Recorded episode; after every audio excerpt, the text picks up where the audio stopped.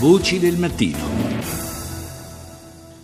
Le 6.41 minuti, buongiorno di nuovo da Paolo Salerno per questa seconda parte di Voci del Mattino che apriamo parlando di un'opportunità per l'economia italiana, eh, un'opportunità che è offerta da un mercato eh, importante in espansione, cioè quello eh, relativo alle comunità musulmane. Ne parliamo stamani con la professoressa Francesca Maria Corrao, direttrice del Master in Cultura Araba e Studi Islamici della LUIS. Buongiorno professoressa.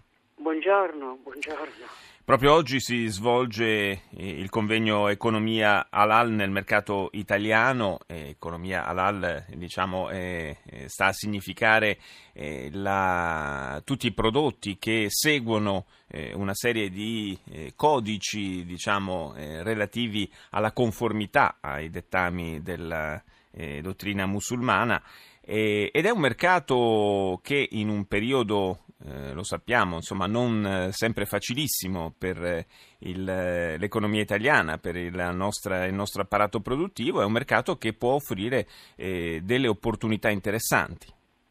sì, decisamente. Pensi che in Italia si pensa che c'è un potenziale di mercato che va sui 5 miliardi. A livello mondiale il settore appunto della dell'alimentazione eh, islamica, o, ma anche quello della finanza, eh, ha un potenziale enorme. Se pensiamo semplicemente che eh, le spese dei consumatori musulmani livello, a livello mondiale sono di 1.800 miliardi nel 2014 e si prevede che nel 2020 vadano a 2.600 eh, 2.600 eh, miliardi eh, di dollari a livello mondiale, questi sono dati dati dalle agenzie Thomson Reuters eh, internazionale. E, ehm, e poi lo halal significa eh, praticamente non soltanto eh, riguarda l'alimentazione, quindi non soltanto i prodotti di carne e, e a base di carne, ma anche so, pasticceria, pensa ai biscotti, no? e quindi il mercato mondiale è importantissimo in quanto se eh, noi mh, sappiamo che per esempio in Indonesia ci sono 257 milioni di persone no? e più di un miliardo e mezzo nel mondo di musulmani ed è un mercato in crescita. Um, questa attenzione da parte del nostro della nostra industria e dovrebbe essere crescente non soltanto sul piano alimentare ma anche per quanto riguarda sia la moda che il turismo. Eh, la moda, la moda proprio nei giorni scorsi abbiamo assistito a eh, una sfilata in cui si proponeva di un noto marchio di, di alta moda che eh, proponeva delle versioni diciamo corrette, no? ritoccate dei, dei, propri abiti proprio per venire incontro eh, a certe esigenze di tipo eh, culturale. Ehm, professoressa Corrao, eh, sono passati, se non erro, ormai quasi sei anni da quando è stata firmata la, la prima convenzione in Italia proprio per eh, dare, dare, corpo, disciplinare diciamo, il, tutto il mondo della produzione made in Italy eh, rivolta al pubblico eh, islamico, quindi con certificazioni della conformità alle leggi coraniche e quant'altro. in questi anni qual è stata l'evoluzione eh, del sistema produttivo italiano in quella direzione?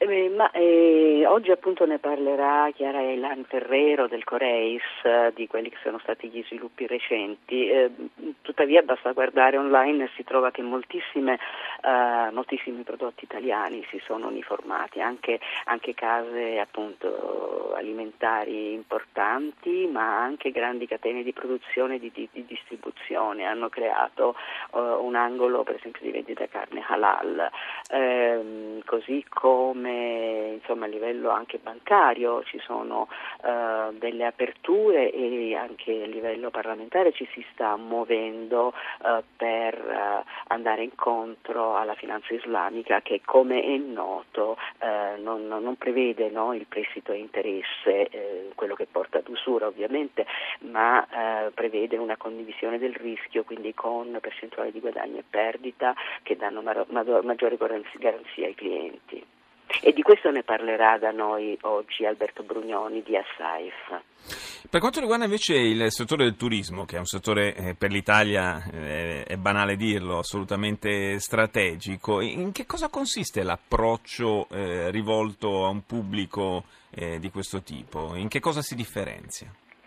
Eh beh, ovviamente appunto offrendo la possibilità di avere un'alimentazione halal mm. e quindi è chiaro che purtroppo, eh, data la situazione nel Nord Africa, eh, l'Italia diventa un punto importante per il turismo islamico di alto livello e eh, uno dei problemi, dei primi problemi è quello dell'alimentazione e dunque eh, poter offrire so, ecco, agli ospiti, oltre che un'alimentazione vegana o cioè, senza glutine, è opportuno anche poter offrire una, un'alimentazione halal che poi in Europa noi la conosciamo dal Medioevo perché è abbastanza prossima a quella kosher, dunque eh, parliamo di qualche cosa che non è estraneo alla nostra cultura. Certo, infatti, vabbè, eh, sono due comunità che insomma, storicamente hanno eh, sempre vissuto una grande contrapposizione, ma poi in realtà lo sappiamo bene dal punto di vista delle tradizioni, anche per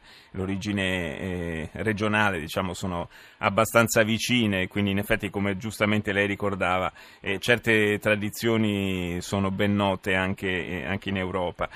professoressa, io la ringrazio di essere stata con noi e buon lavoro, buona giornata naturalmente con il convegno. Grazie ancora alla professoressa Grazie Francesca Maria Corrado. Grazie a lei e agli ascoltatori. Grazie, buona giornata.